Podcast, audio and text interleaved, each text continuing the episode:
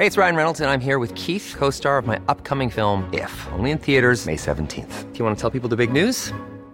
All right, I'll do it. Sign up now and you'll get unlimited for fifteen dollars a month and six months of Paramount Plus Essential Plan on us. Mint Mobile punto com slash switch. Upfront payment of forty-five dollars equivalent to fifteen dollars per month. Unlimited over forty gigabytes per month. Face lower speeds. Videos at four eighty p. Active Mint customers by five thirty-one twenty-four get six months of Paramount Plus Essential Plan. Auto renews after six months. Offer ends May thirty-first, twenty twenty-four. Separate Paramount Plus registration required. Terms and conditions apply if rated P G.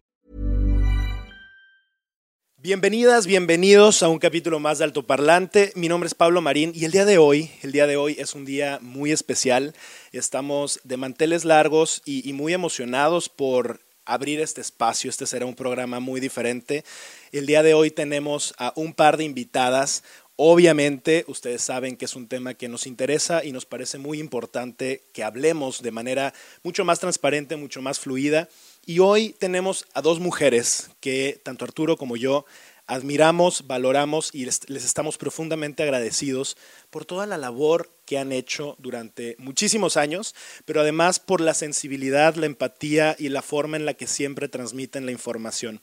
Hoy nos acompaña Clarisa Guevara, es abogada, feminista y antipunitivista, y también nos acompaña Venecia Guzmán, quien es servidora pública y activista feminista. A ambas tenemos varios años de conocerlas y nos da muchísimo gusto que hoy hayan aceptado, además en un día tan especial, en un día tan importante, donde sabemos que tienen muchas invitaciones y su agenda está muy llena, pero hayan aceptado la invitación de Alto Parlante porque creemos que hoy es un día en el que nosotros tenemos que esperar, escuchar, aprender y entender cómo podemos sumar desde la posición en la que estamos y, y permitir que esta causa llegue tan lejos como deba llegar. Bienvenidas, el espacio es suyo, gracias por estar aquí y pues estamos aquí listos para aprender y poder sumar. Muchas gracias por el espacio, Pablo, Arturo, y un gusto estar aquí contigo también, Clarisa, compañeras en estos proyectos siempre. Gracias, al contrario, bienvenidas, bienvenidas todes. Eh, contenta, contenta de, de poder abrir conversación y, y bueno, que, que, que inicie esto, ¿no? Creo que hay, hay mucho que decir. Hoy, precisamente hoy, ocho de marzo, Día Internacional de la Mujer Trabajadora. ¿Cuál fue tu reflexión inicial, Clarisa? ¿Cómo te levantaste? ¿Qué, o sea, qué, qué ha sido este día, hoy, este año para ti?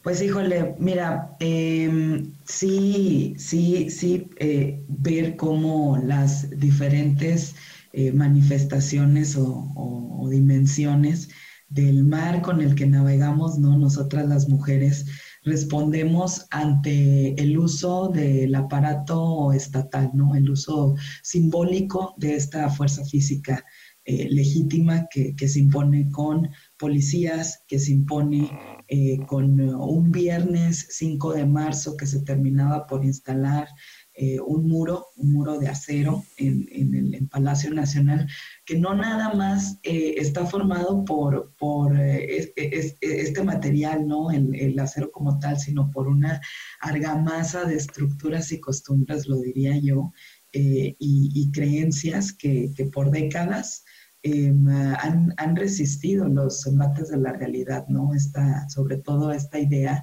de la feminidad de las mujeres, este, a ser castas, a ser honestas y tener un comportamiento honorable. Entonces, en, en cuanto a la reflexión del muro, eh, sí me gustaría compartirles eh, eh, un, un escrito que, que precisamente ayer eh, terminaba por... por hacer, en donde pues posicionaba, ¿no?, a, a los movimientos feministas, porque sí es importante que también hablemos de los diferentes feminismos, que no nos quedemos con la idea de, del monopolio de, de una única sola y verdad de ser mujer, ¿no? O sea, que, que, que sepamos que allá afuera, cuando marchamos nosotras las mujeres, pues, pues marchamos eh, eh, por las, las luchas individuales, y por eso tenemos este lema, ¿no?, de Eh, antes, antes de lo colectivo está lo individual y lo personal, y, y, y eso es importante de, de hacerlo saber, porque no somos una, un, un cuerpo homologado. O sea, a pesar de que en la marcha de las mujeres eh, pareciéramos un solo conglomerado, eh, somos muchas necesidades, muchas exigencias y diferentes intersecciones de sistemas de opresiones y privilegios que están caminando ahí, ¿no? Entonces esto de decir yo marcho por todas, no, yo cuando marcho, Clarisa Guevara, yo marcho wow. por mí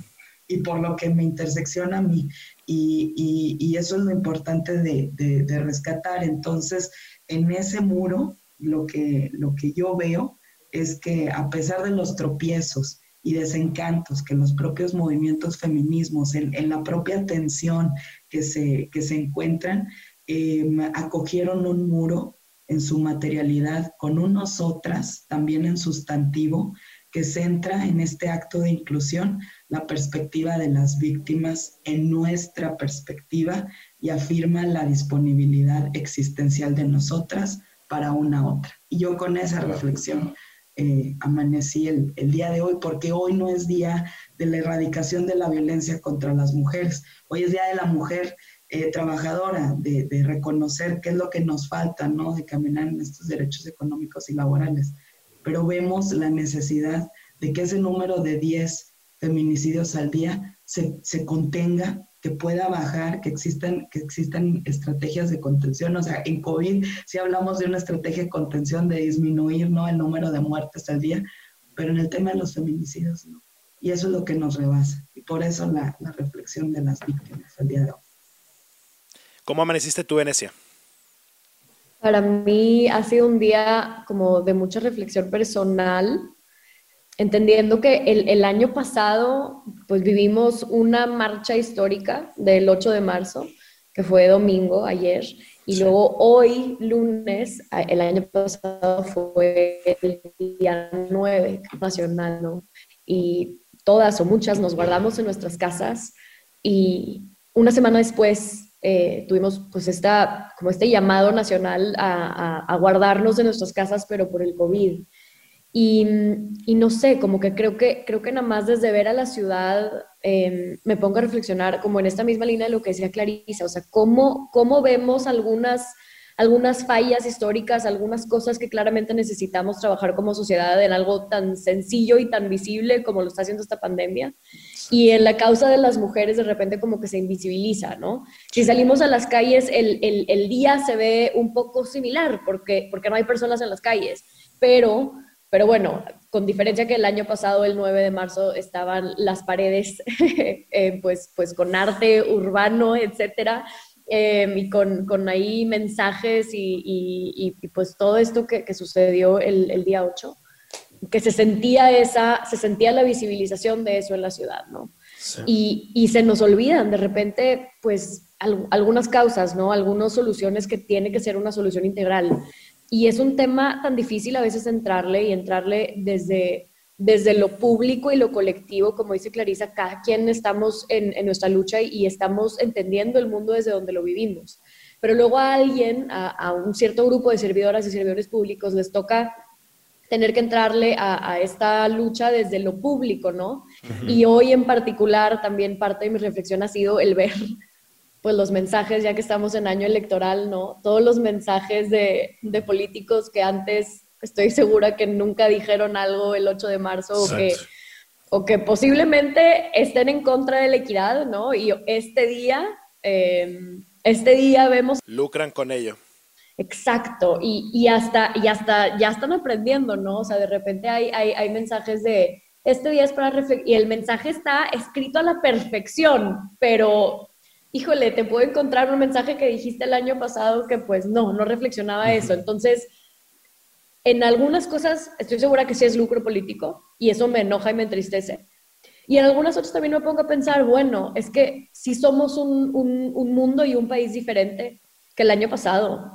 O sea, sí. Creo que el año pasado sí marcó pauta para Exacto. que este tema estuviera, estuviera a la luz, para que este tema estuviera en las mesas de, de conversación todo el día de hoy. O sea, sí, genuinamente creo que el año pasado sí, sí marcó algo en nuestra historia como país y que a, algunas de esas cosas se pusieron en pausa por esta pandemia que estamos viviendo, pero si en algún momento ha sido más importante, como en la historia actual, voltear a ver la situación de las mujeres es ahorita, porque, sí. o sea, particularmente con este tema de salud que estamos viviendo, pues es algo que a las mujeres, las mujeres trabajadoras, las mujeres que son madres de familia, eh, las mujeres también que tienen situaciones y condiciones médicas, ¿no? O sea, nos ha tocado un, una... pues una, una doble, una doble pues, experiencia doble de la pandemia. Sí. Eh, fíjate, fíjense que el, el año pasado, pues para nosotros fue como muy claro, ¿no? El, el nos tocaba justamente hablar del tema y es, es un tema que a nosotros nos emociona mucho, nos pone la piel chinita y creo que fue un año dos mil veinte muy emocionante para todo el movimiento, ¿no? Y sí, efectivamente, como bien decías, Venecia, dos días después llega la pandemia y tristísimo porque el tema se queda atrás, se queda atrás y, y se, se queda sepultado Eh, con una cantidad de otra información que básicamente era de supervivencia, también de supervivencia, porque el feminismo en parte está luchando por ese tipo de cosas. Ahorita que eh, mencionabas algo, Clarisa, me llamó mucho la atención y quisiera ver si se puede ahondar un poquito en ello, porque creo que eh, nos nutre y nos ilustra mucho el cómo funciona el, el movimiento, pero entiendo entonces que hay muchos tipos de feminismos, ¿cierto? O sea, eh, cuando tú hablas de esta parte de cómo luchas por ti mismo primero, por ti misma primero, primero pues hay muchos feminismos. ¿Cómo funcionan? ¿Cómo conviven? Obviamente de repente hay cosas complicadas, ¿verdad? Porque puede ser que haya cosas que, que se empalmen o puedan chocar. Eh, ¿Cómo es esto? ¿Cómo podemos aprender un poquito de eso? Sí, hay una, hay una tensión dentro de los, de los propios feminismos, ¿no? Incluso eh, a, ahorita que mencionaba Venecia, cómo el propio marketing político ha tomado de lema, ¿no? La... Y de las marcas también, ¿no? Sí, también el corporativismo le, le, le ha entrado duro. Uh, es que, a ver, para esto patriarcado y capitalismo es, se complementan el uno al otro. Entonces, en donde estén las estructuras de poder, eh, va a existir estructuras de dominio. Y si la causa de las mujeres eh, está siendo utilizada eh, para, para, bueno, para eh, tener aprobación de ciertos grupos de interés, porque es parte de una agenda, ¿no? O sea, el, el, lo que decían Eh, el año pasado, de cómo estaba eh, dentro de la agenda setting el, el, el, las necesidades y las causas de las víctimas y de las mujeres.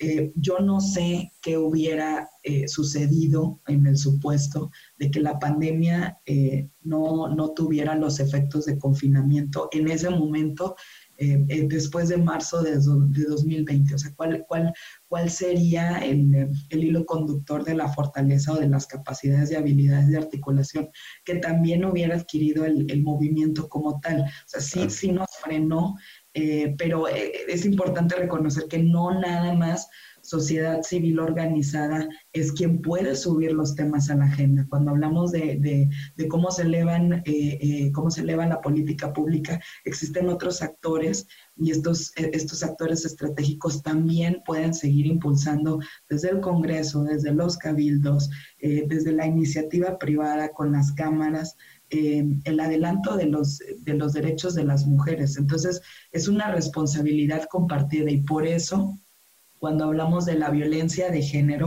porque de, a pesar de que, de que hoy ocho de marzo es Día Internacional de la Mujer Trabajadora, no vamos a lograr eh, alcanzar nuestros derechos por la igualdad si eh, se nos siguen violentando en los espacios en donde eh, trabajamos, convivimos, cohabitamos, ¿no? Porque el tema es cómo, cómo generar estos mecanismos de adelanto para las mujeres, si en esos lugares en donde se, se, se comunican, en donde, se, en donde coexistimos, ¿no? con, con, con otros actores, se nos margina, se nos discrimina y se nos vulnerabiliza por la violencia que vivimos en esos espacios. Uh-huh. Entonces, eh, el tema es ese, el tema, el tema por una parte es, es este, ¿no? Eh, eh, el, el criterio que tenemos que tener de atender primero la violencia de género y estar todos los interlocutores en sombra involucrados. ¿Quiénes son los interlocutores en sombra? A ver, en la violencia de género hay dos protagonistas y en un código, aparte de dicotómico, heterobinario. ¿Y por qué digo heterobinario? Porque al agresor se le da esta, esta función de masculino, ¿no? Este, y, a la, y a la víctima se le da este rol eh, eh, de femina, ¿no? Este, entonces es, es, es un código en donde posicionan a los hombres como machos agresores y a las mujeres como víctimas. Y las mujeres no somos víctimas, Pablo. Las mujeres, si se nos nombra como víctimas, es porque no, eh, nos matan más de lo que matamos dentro del sistema. Esa es la okay. razón por la que la perspectiva victimológica se, nos dice que somos víctimas. Pero no debemos de ser tratadas como víctimas. Eh, porque parte de esa condescendencia es la que nos sigue eh, revictimizando uh-huh. o otorgando un rol de indefensión, y tenemos claro. la capacidad de ejercer y gozar nuestros derechos humanos. Y por eso yo siempre digo que el, el tema con la violencia de género debe ser estudiado y abordado desde los derechos humanos, desde el derecho civil, desde las garantías constitucionales y no con el uso del derecho penal. Porque ahorita que hablabas de los feminismos, precisamente esa es la tensión que hay allá afuera. Habrá feministas que te digan eh, mayores penas, mayor número de años para los agresores, eh, cárcel, eh, habrá... Eh, feministas eh, que, que te hablan entonces también de cómo las experiencias de las mujeres eh, cambian cuando eh, utilizan eh, una libertad en, en, en sus tomas de decisiones de cómo eh, expresan o promueven su cuerpo, la, la utilización propia de su cuerpo, ¿no? Eh, habrá, que, que son estos, eh, este propio feminismo que...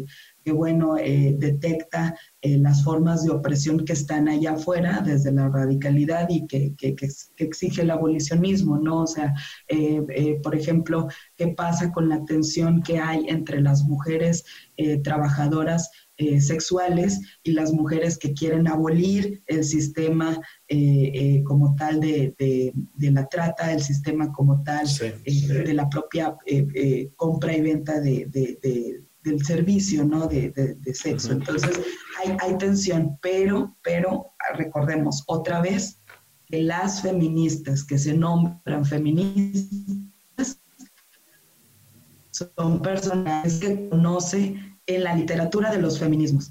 Allá afuera hay muchas mujeres que probablemente ejercen un feminismo, nada más que no lo nombran, porque no tienen el nivel de literatura de nosotros. Pues la gente que te habla de los feminismos, las mujeres incluso que van a marchar allá afuera y que son las mujeres que pudieron pedir un taxi o un Uber para llegar al Palacio, son las mujeres que tienen un carro, son las mujeres que, que pudieron comprar claro. una bandera.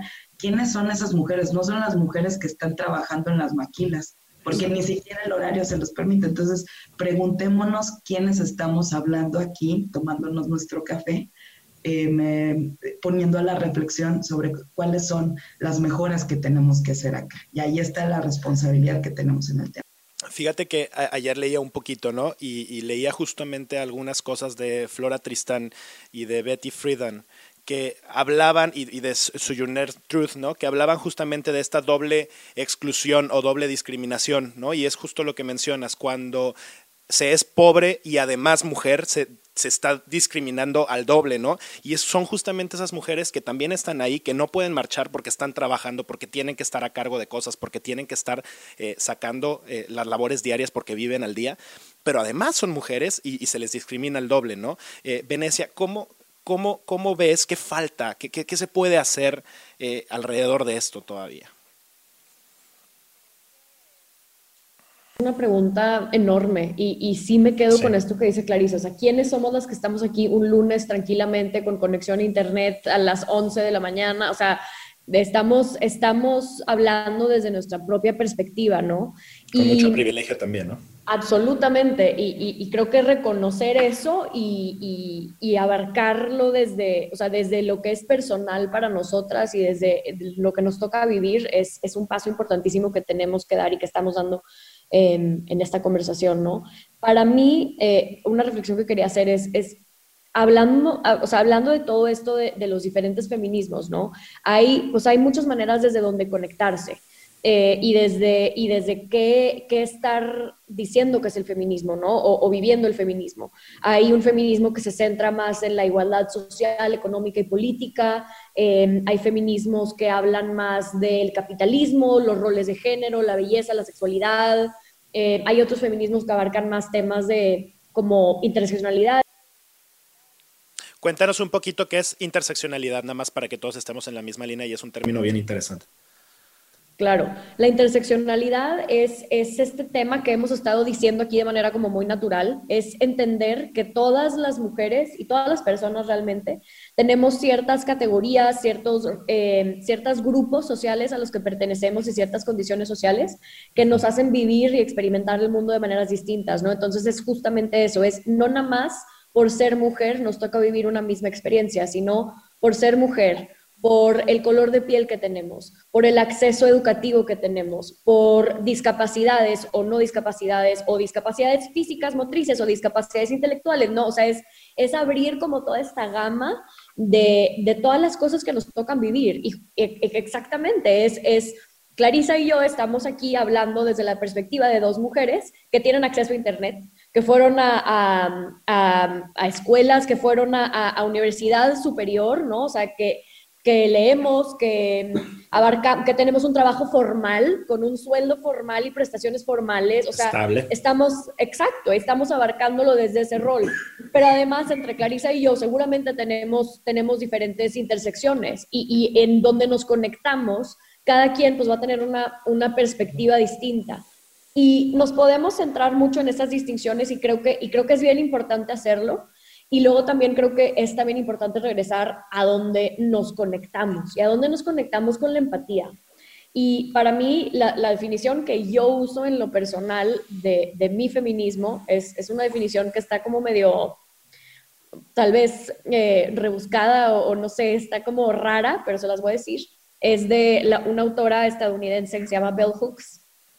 Y la definición es... que el feminismo es un movimiento dedicado a erradicar todas las formas de sexismo, explotación y opresión sexista.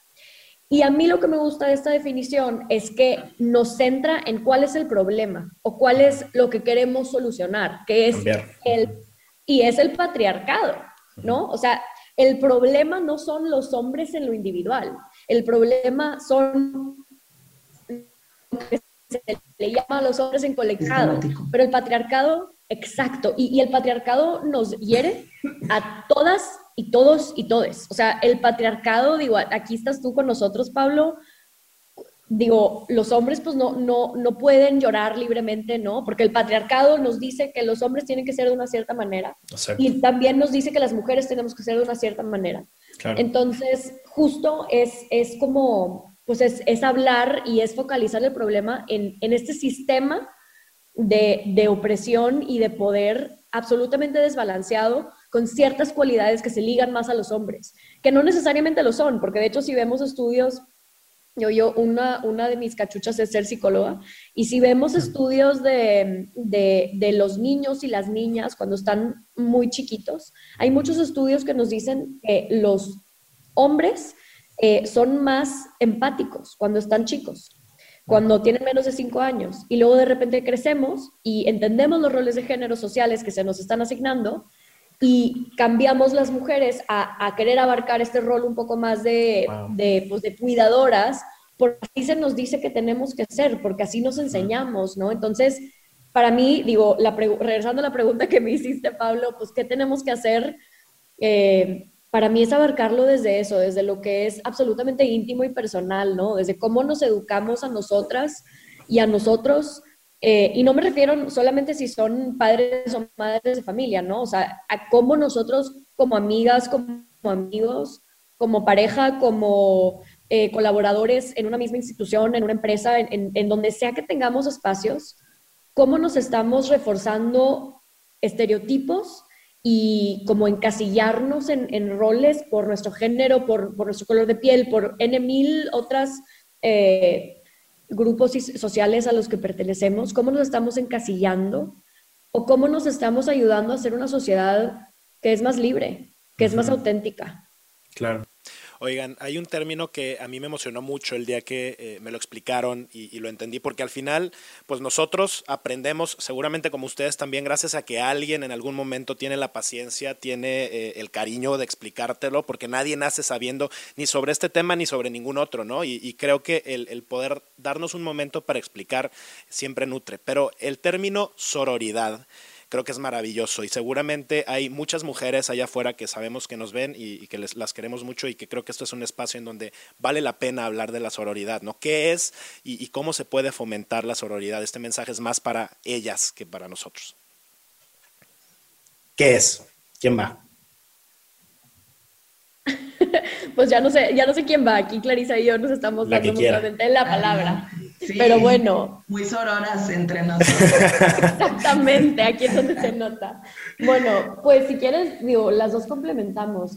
Pues, sí. La sororidad es, es esta manera de apoyarnos eh, entre mujeres, entendiendo que, que los lazos sociales y, y estas redes de apoyo muchas veces se han creado, o más bien sistemáticamente se crean para los hombres, ¿no? Si hablamos de quiénes suben más fácil en puestos en empresas, a qué, qué cualidades se, se premian en, en empresas, en la vida familiar, etcétera, ¿no? Son, son estas de los hombres, y estos, las instituciones y los lazos sociales muchas veces están hechas para apoyar y fomentar a los hombres. Entonces, la palabra sororidad es, está, pues, está centrada en las mujeres apoyando a, a otras mujeres. Porque las mujeres nos enseñan muchas veces a, a destruirnos entre nosotras, o más bien no a destruirnos, a competir, porque tú tienes que ser mejor que la otra y entonces estás compitiendo y, y, y eso pues no crea un ambiente de apoyo mutuo. Entonces la sororidad es voltear esto. Oye, que incluso en los propios feminismos este, sucede... Eh, cómo se aplican estos feministómetros, a ver qué feminista eh, sabe más, ¿no?, sobre la corriente eh, literaria del, del feminismo que esté siguiendo, o a ver quién es mejor feminista, ¿no? De hecho, hay un, hay un libro muy bueno de, de, de Roxane Gay que se llama Bad Feminist. Lo amo. Eh, es parte de... de, de Ahorita al final nos recomiendan libros. Sí, sí, sí, ahí les dejamos una, una buena... bibliografía, pero es esto, es, es generar alianzas o una estructura horizontal desde los propios saberes y conocimientos que nosotras las mujeres eh, hasta genealógicamente nos hemos, nos, nos hemos compartido, porque pensemos en estos recetarios de las abuelas, cómo eh, eran, eran un instrumento genealógica que se les pasaban de las hijas a las nietas y compartían saberes, ¿no? Al fin y al cabo también es importante reconocer la propia politicidad de las mujeres en los espacios domésticos, no porque las mujeres estuviéramos eh, eh, en, en las tareas de los cuidados o en los territorios eh, de las familias, no ejercíamos eh, eh, política.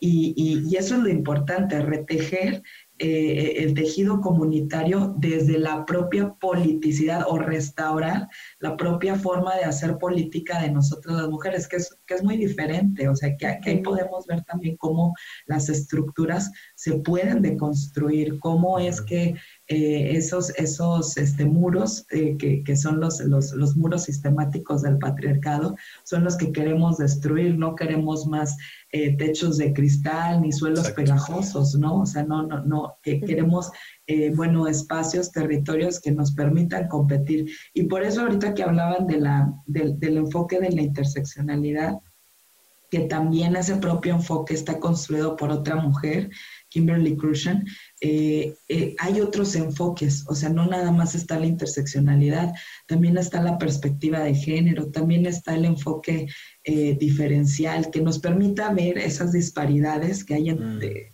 de todas las identidades y qué mecanismos se requieren para que estas identidades puedan competir en un terreno igualitario, que es lo que ahora tenemos, ¿no? Estas, estas cuotas paritarias o modelos de crecimiento internos para las mujeres dentro de las empresas o lactarios, pero también tenemos que mirar al otro lado, porque ahí están ustedes, qué pasa con sus licencias de paternidad, ¿no? O sea, dentro de, de, de los propios derechos económicos y laborales que hay que ganar. Ay, es, es, es, es, es, es la propia estructura la que hay que sacudir.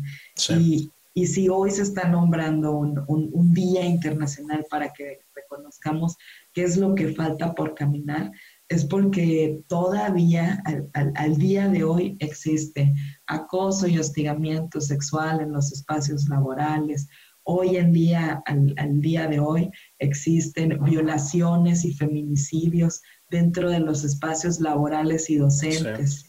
Eh, o sea, es la, es la propia violencia la que no nos deja caminar. Y, y, y ahí es el trabajo que tenemos que hacer con todas y todos. Y con las propias mujeres también, porque en esta sororidad vienen las estrategias que nosotras las mujeres hemos creado. A mí me llama mucho la atención que ya hoy en día, entre las propias jóvenes universitarias o de prepa, de bachillerato, existen estas, estas redes de apoyo para decir, oye, tal, tal, tal compañero, bueno, eh, acosa, o tal compañero, este, ¿sabes qué? Ten cuidado porque me han comentado. Entre nosotras mismos hemos empezado a generar sí. estas, estas redes y, y bueno, el, el planteamiento al día de hoy es cómo desde nuestra propia sororidad podemos dialogar también eh, con, con, eh, con, con este pluralismo que existe. Porque el, el, de, de eso está hecho la, la, la sociedad, y, y, y no porque seamos sororas entre nosotras vamos a estigmatizar a un enemigo que sean los hombres y entonces ya no puedo dialogar y ya no puedo convivir con el sexo opuesto o con las identidades varias que existen. Ese, ese es el reto, creo yo, porque pareciera ser que, que, que nos afianzamos mucho a, a ni siquiera poder tener diálogo. Exacto. O escuchar pluralmente otra, otro, otro, otro mundo de... de... Ahora, de, de, la, de esta como sororidad, quisiera pasar ahora a hablarles a los hombres. A ver, yo, yo tuve la inmensa fortuna de vivir, de, de nacer en una familia en donde mi madre es feminista y... y tuvo el amor y la paciencia de, de explicarme y educarme estas cosas, y todos los días seguimos aprendiendo, ¿verdad? Pero no todos los hombres, no todas las mujeres tienen la fortuna de que alguien tenga esa paciencia, ¿no? Yo, yo siempre he creído que no podemos dejar a nadie atrás, ni en este tema ni en ningún otro, y, y justo en parte el aprender a deconstruirnos es importante, el que los hombres eh, no los dejemos atrás en, en el sentido de ayudarlos a deconstruirse, para que realmente no sigamos fomentando o perpetuando este patriarcado que a todos nos afecta, o sea, especialmente a las mujeres, pero a todos nos está afectando, ¿no? Eh, ¿Qué podemos hacer los hombres? ¿Cómo podemos ser parte de esta conversación sin estorbar en la conversación? Es un tema bien delicado, eh, porque de repente dices, es que puedo hablar o no puedo hablar. A nosotros de repente se nos ha criticado. Finalmente nosotros hemos dicho, a ver, es un tema en el que creemos, más allá de que de repente pues, pueda ser que parezca que nos queremos pasar un poquito de la raya. El tema es que creo que tenemos que estar hablando más porque todavía nos falta mucho por lograr, ¿no? Les falta mucho por lograr y necesitamos como sociedad tener más, más, más avances porque esto no puede seguir así, ¿no? Que los hombres, ¿qué rol juegan? ¿Cómo podemos estar en esto? ¿Qué, qué se hace?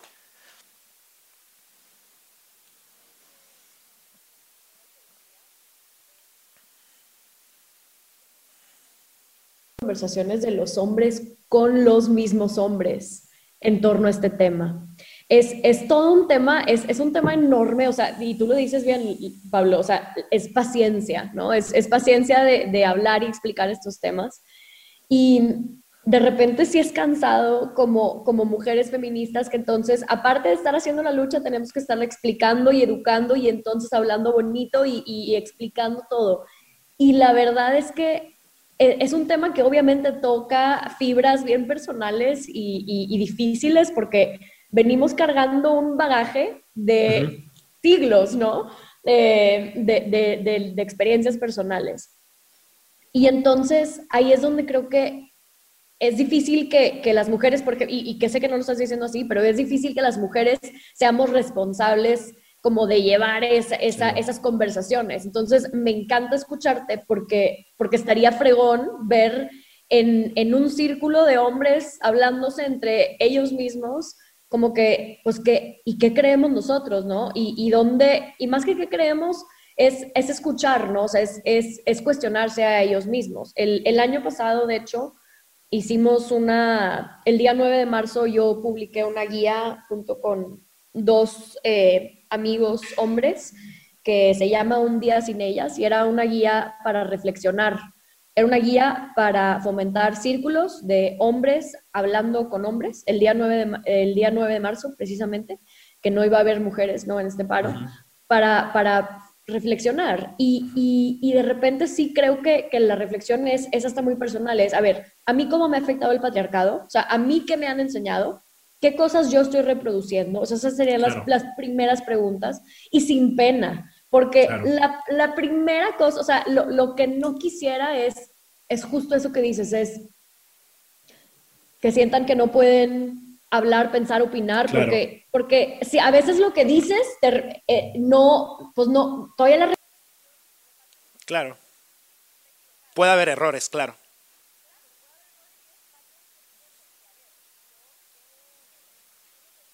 Diciéndome a mí misma feminista, ¿no? Y, y bueno, el, el poderme nombrar feminista es, es todo otro tema, ¿verdad? Pero, pero es una reflexión que a todas y todos nos toca hacer. Claro. Y es un crecimiento personal. Entonces, aceptarlo desde ahí y desde decir, va, me voy a equivocar, y, pero más bien lo importante no está en lo que hablo, sino en lo que pienso y en lo que reflexiono y en lo que cambio. Ahí está, ahí está, nos vamos a equivocar, pero es tomarnos el tiempo de, desde, desde reflexionar que todas y todos somos un poco machistas, porque así nos educaron, porque así es el mundo. Uh-huh. Eh, entonces, pues con esa aceptación interna, como provocar, provocar ese cuestionamiento. A mí me encanta, digo, hay, hay un estudio que está en el internet, que es de, es de tus propios como sesgos eh, inconscientes, uh-huh. y yo lo tomé en, en el momento que yo estaba como aprendiendo más sobre feminismo y, y identificándome y aprendiendo y reflexionando y entendiéndome. Y, y lo tomé y pues me arrojó los resultados de yo, Venecia Guzmán, persona muy feminista, soy machista, ¿no? O sea, tengo estos pensamientos, actitudes, creencias machistas. Y está increíble verlo porque solamente desde ahí es cuando lo podemos trabajar. O sea, entonces... Claro, tiene que ser desde una perspectiva muy humilde, ¿no? Creo yo, o sea, es el, el, el aceptar que, pues no, estás lejos de ser, eh, de, de saber y de entender esto a la perfección, muy lejos, y que es un, es un aprendizaje constante, ¿no? ¿Cómo lo ves tú, Clarisa? Te interesa involucrarte, que te interese participar, porque también estadísticamente, o sea, ya, ya, ya existen esta tipología de perfiles de quiénes son los hombres Que, que acompañan la, las causas de las mujeres, y encontramos que, que sí existe eh, eh, en estos primeros perfiles, pues que son hombres con algún tipo de discapacidad o rol funcional distinto, son hombres eh, pertenecientes a, a, a la comunidad queer, este, son hombres que se identifican dentro de las identidades no normativas, y sucede esto porque hay algo que les intersecciona que se está afectando eh, desde el sistema patriarcal. Entonces, las conversaciones que los hombres eh, cisgénero, eh, heterosexuales puedan tener sobre eh, el uso y el ejercicio de su propio poder, porque hay un, hay un poder social que, que ostentan, eh, son las conversaciones que necesitamos en torno a los temas de la violencia de género. Y, a los, y, a lo, y en torno a los temas de, de la desigualdad también, pero, pero sí, sí requerimos que sean ustedes mismos convocando a otros hombres, porque necesitan de espacios seguros, necesitan de, de espacios que, que solamente eh, tengan o conjunten la experiencia o las diferentes experiencias de otros hombres, para que no exista esta señalización, para que no exista eh, esta tensión también de culpabilidad, porque cuando tenemos grupos mixtos, cuando se trabaja el tema con grupos mixtos, es una pelea de sexos, ¿eh? O sea, pareciera ser que se, que se aprovecha el momento o el espacio con la o el facilitador para estar señalando, ¿no? Este, este es un momento de señalización. Entonces, por eso la, la, la indicación de que estos grupos de masculinidades sean convocados y abiertos en diálogo por otros hombres, eh, desde la experiencia de otros hombres, Y, y que ustedes puedan fortalecer ahí. Y, y es por eso que también cuando en las marchas les decimos, no nos acompañen, incluso los propios contingentes eh, de las mujeres ya no permiten un contingente mixto. Antes sí, antes sí, este, a partir de la marcha del año pasado, este, sí era muy señalado, hombres atrás, o sea, hombres atrás y ya ni un contingente mixto, pero eh, sí, sí es muy importante que entendamos por qué Eh, la propia marcha de las mujeres pide que, que no haya protagonismos de los hombres, porque también es, es, es, es quitar dentro de las necesidades de nosotros las mujeres, las necesidades de los hombres, para que se genere este otro movimiento en donde sean los propios hombres marchando por, por lo que les está afectando, eh, derivado de este sistema de opresión, de sexismo patriarcal. Eh, es eso lo que se pide, o sea, que no sean... Que, que, que sean los hombres hablando en, en los paneles desde las necesidades que están afectando a los propios hombres. Y, y eso yo creo que es el, es el trabajo que hay que hacer, que no se, tomo, no se tome perdón, como una política aislada el, el trabajo de las masculinidades dentro de los trabajos o esfuerzos que se pueden hacer por la violencia de género, porque hasta ahorita es una política aislada.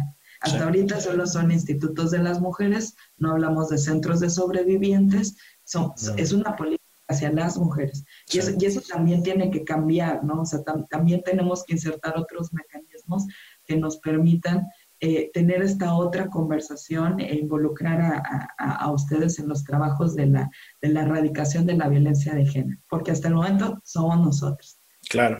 Oigan, pues ya se nos está yendo el tiempo y la verdad es que, a ver, son temas que seguramente podríamos estar hablando horas y horas. Nos comprometemos a volver a, volver a abrir este espacio porque creo que además eh, hay muchas cosas que merecen ser tocadas. Me, me gustaría que demos espacio para cierres, eh, palabras finales de cada una, y si quieren compartir algún libro que valga la pena eh, leer, ya sea novelesco, ya sea teórico, ya lo que ustedes crean que valga la pena y que aquellas y aquellos que están del otro lado eh, escuchando eh, puedan también quedarse y, y seguir aprendiendo del tema. ¿Quién va a Venecia? No, eh, pues bueno, yo me quedé pensando en esta última reflexión de, de bueno, a quienes nos están escuchando, eh, ahorita me estoy dirigiendo a hombres, Que, que, que quieran abarcar estos temas. Eh, creo que las dos cosas que diría de guía es que te interese, que como Genuina, lo dijo Clarisa. Genuinamente. Ajá, y, y eso también significa que hagan la tarea. O sea, sí darnos media hora, una hora para buscar en Google. Exacto. Qué son estas cosas, de dónde viene el municipio, eh, ¿no? Y, y entender también que es, que es algo que va para largo, que es, es un cambio personal que, que va para largo, que se tiene que hacer, y que estamos aprendiendo y construyéndonos, y que en este trabajo de, de aprender y desaprender lo que nos han enseñado, nadie nos va a aplaudir porque no es, es una vara baja, ¿no? O sea, es, es, no, no es algo que, que lindos que lo hagan, sino que es todas y todos nos toca trabajar para ser mejor personas, para ser más incluyentes, para ser, eh, pues, de nuestras comunidades un espacio más seguro para todas las personas, ¿no? Entonces, abarcarlo desde ahí. Y, y bueno, pues nada, me quedo con, con o sea, pensando eso, y, y, y gracias otra vez por, por la invitación al espacio, por, por provocar esta reflexión el día de hoy, eh, también aquí a Clarisa. Y bueno, eh, las recomendaciones de libros, yo me voy a ir por eh, uno de mis libros favoritos, que eh, es originalmente en inglés, se llama Delirios de Género. Está escrito por la autora Cordelia Fine, Fine se escribe, eh, y es un libro que habla de cómo está construido el género, pero de una manera súper accesible. Entonces, se me hace que es como un súper buen libro para entender desde cómo nos construimos socialmente los hombres y las mujeres, desde una perspectiva como de una psicóloga, eh, abarcándolo como muy, muy, muy científico. Okay. Eh, pero está súper accesible, o sea, no, no es una lectura densa, es, es muy accesible entender cómo, cómo vinieron a darse estos roles de género, me fascina. Y el otro bien fácil es El feminismo es para todas las personas, que es de Bell Hooks. Eh, y ese es una, un acercamiento al feminismo que también eh, es, es, es accesible, y aparte es, o sea, la prosa está hermosa, o sea, te, te, el libro... Te, te canta, o sea, te diviertes y te emocionas, es como un regalito ahí para nuestra alma leerlo. Entonces yo con esos dos me voy. Mil gracias, mil gracias, Venecia. Clary.